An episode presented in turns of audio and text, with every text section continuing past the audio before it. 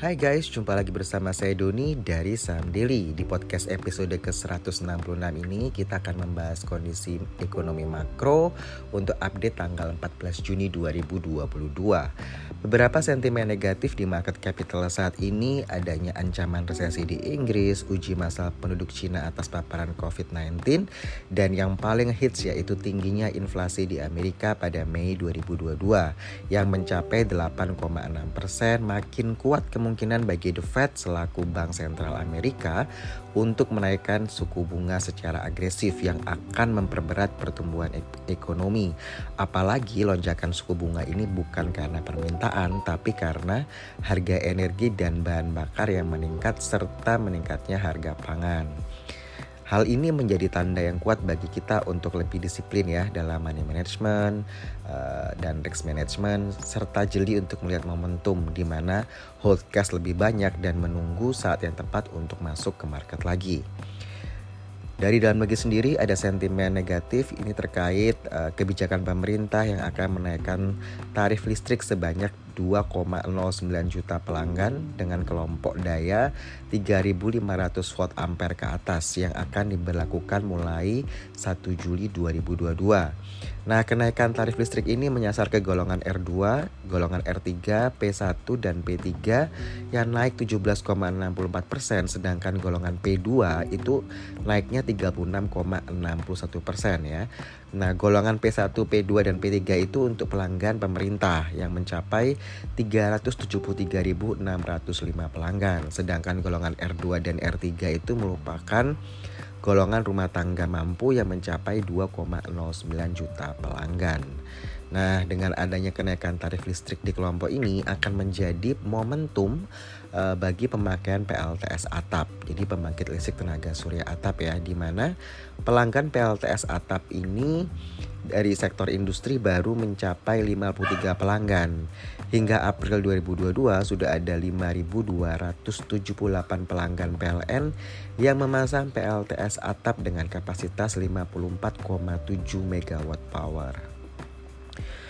Untuk dari segi uh, properti ya ini sudah ada pengembang yang uh, menggunakan PLTS atap yaitu PT Ciputra Development Tbk dengan kode emitennya CTRA di mana penjualan rumah dengan PLTS atap ini menjadi program jangka panjang bagi bisnis Ciputra. Pengembang yang sudah meng, uh, menawarkan rumah yang dilengkapi dengan solar panel itu adalah Paramount Land ya. Di mana kalau kita lihat nggak cuman properti aja ya sektor properti tapi uh, ini juga proyek PLTS juga dilakukan di Bali ya dalam rangka menyambut G20. Nah, proyek PLTS Tol Bali Mandara ini sudah mencapai sekitar 49,25 persen uh, per 5 Juni 2022. Jadi pengerjaannya itu sudah mencapai 49,25 persen ya, dan diharapkan akan rampung di akhir Juni 2022 ini. Untuk proyek PLTS Tol Bali Mandara ini merupakan proyek kerjasama antara anak usaha PT Bukit Asam Tbk, kita kenal kode emitennya yaitu PTBA, uh, yaitu anak usahanya itu namanya PT Bukit Energi Investama yang bekerja sama dengan PT Jasa Marga Bali Tol atau kita kenal JBT di mana JBT ini merupakan anak usaha dari PT Jasa Marga Tbk dengan kode emiten JSMR. Jadi ini anak usahanya PTBA dan anak usaha JSMR mereka kerjasama untuk proyek PLTS di Tol Bali Mandara ini. Nah untuk PLTS uh, tol Bali Mandara ini bakal memiliki kapasitas maksimal 400 kW peak.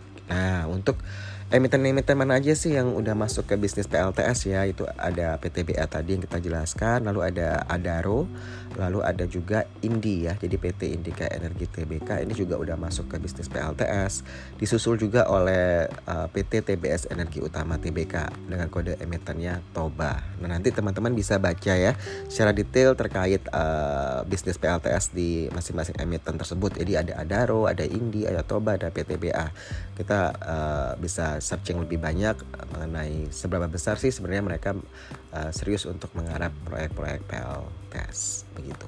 Oke, okay, uh, eh, kita ingatin lagi bahwa untuk podcast saham daily ini bukan untuk pom-pom saham tapi sebagai media untuk memberikan informasi. Jadi keputusan untuk membeli dan menjual uh, itu dikembalikan lagi kepada masing-masing trader maupun investor. Oke, okay? saya Doni dari Saham Daily out.